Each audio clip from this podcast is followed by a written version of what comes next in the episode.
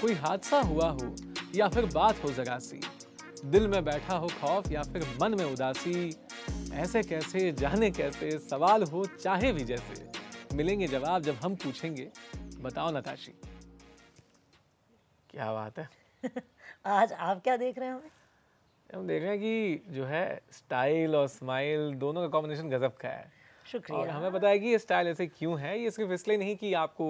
अच्छे कपड़े पसंद है हमने आपके बारे में पढ़ा है you been the style diva yourself and a stylist and a fashionista मतलब आप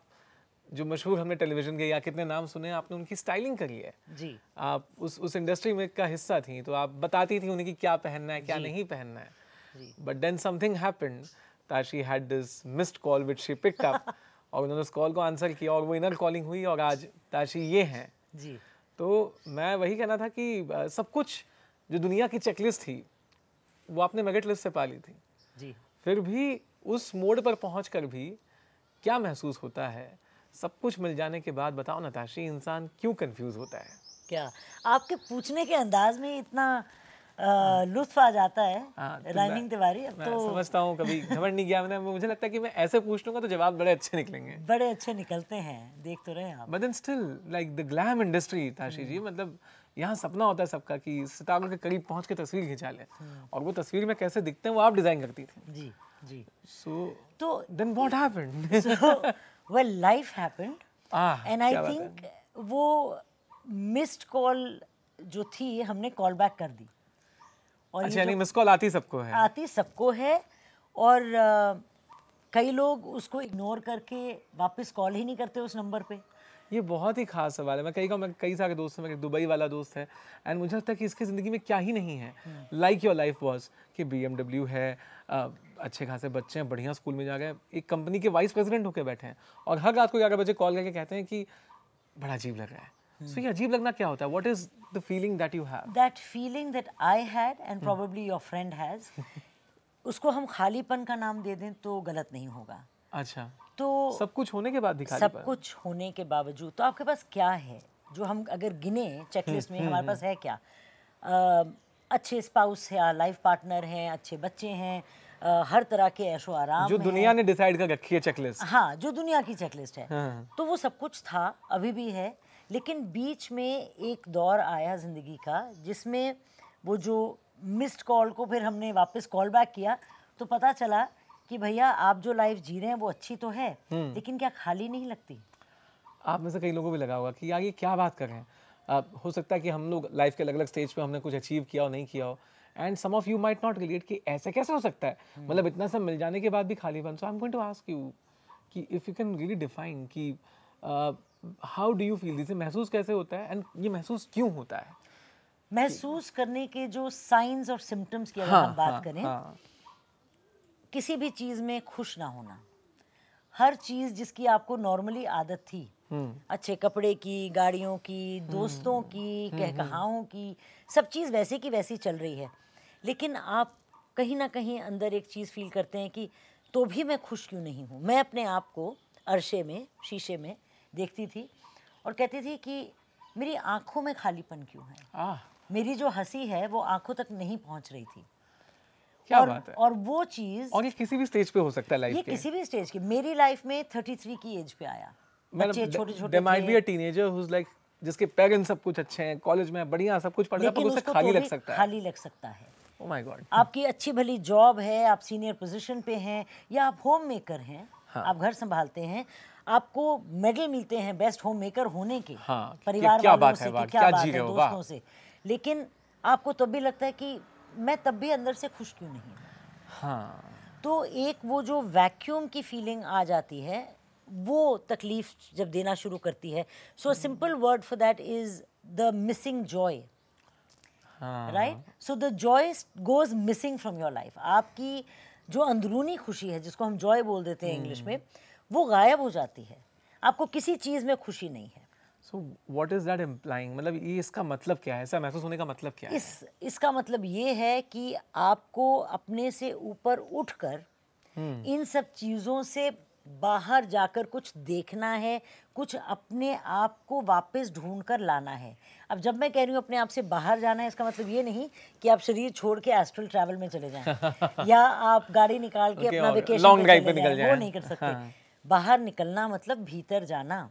आहा। आपको वापस अपने अंदर जाना पड़ेगा अपने आप से पूछना है। अपने आप से बात करनी है कि तुम हो कौन और क्या ये जवाब मिलता है बिल्कुल मिलता है शत प्रति- बस प्रतिशत कई मिलता लोग है जो सुन रहे हैं सोच रहे होंगे कि अच्छा सही में मतलब ऐसा कौन सा अंदर जाना है कि जवाब मिलेगा कि आप हम कौन मुझे हैं बताइए राकेश जी आप मुझसे बार बार पूछते हैं हर एपिसोड में पूछते हैं अगर हम पूछेंगे तो बताओगे ना ताशी हाँ तो अगर ताशी बता सकती है आप सोचते हैं कि आपका सोल जो है जो आपकी रूह है जी जो हर इंसान से ऊपर होके इतनी पावरफुल है वो जवाब नहीं देगी क्या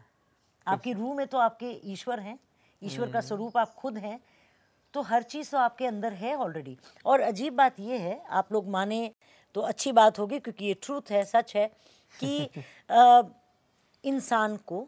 जो हमारी रूह हमारे अंदर बसती है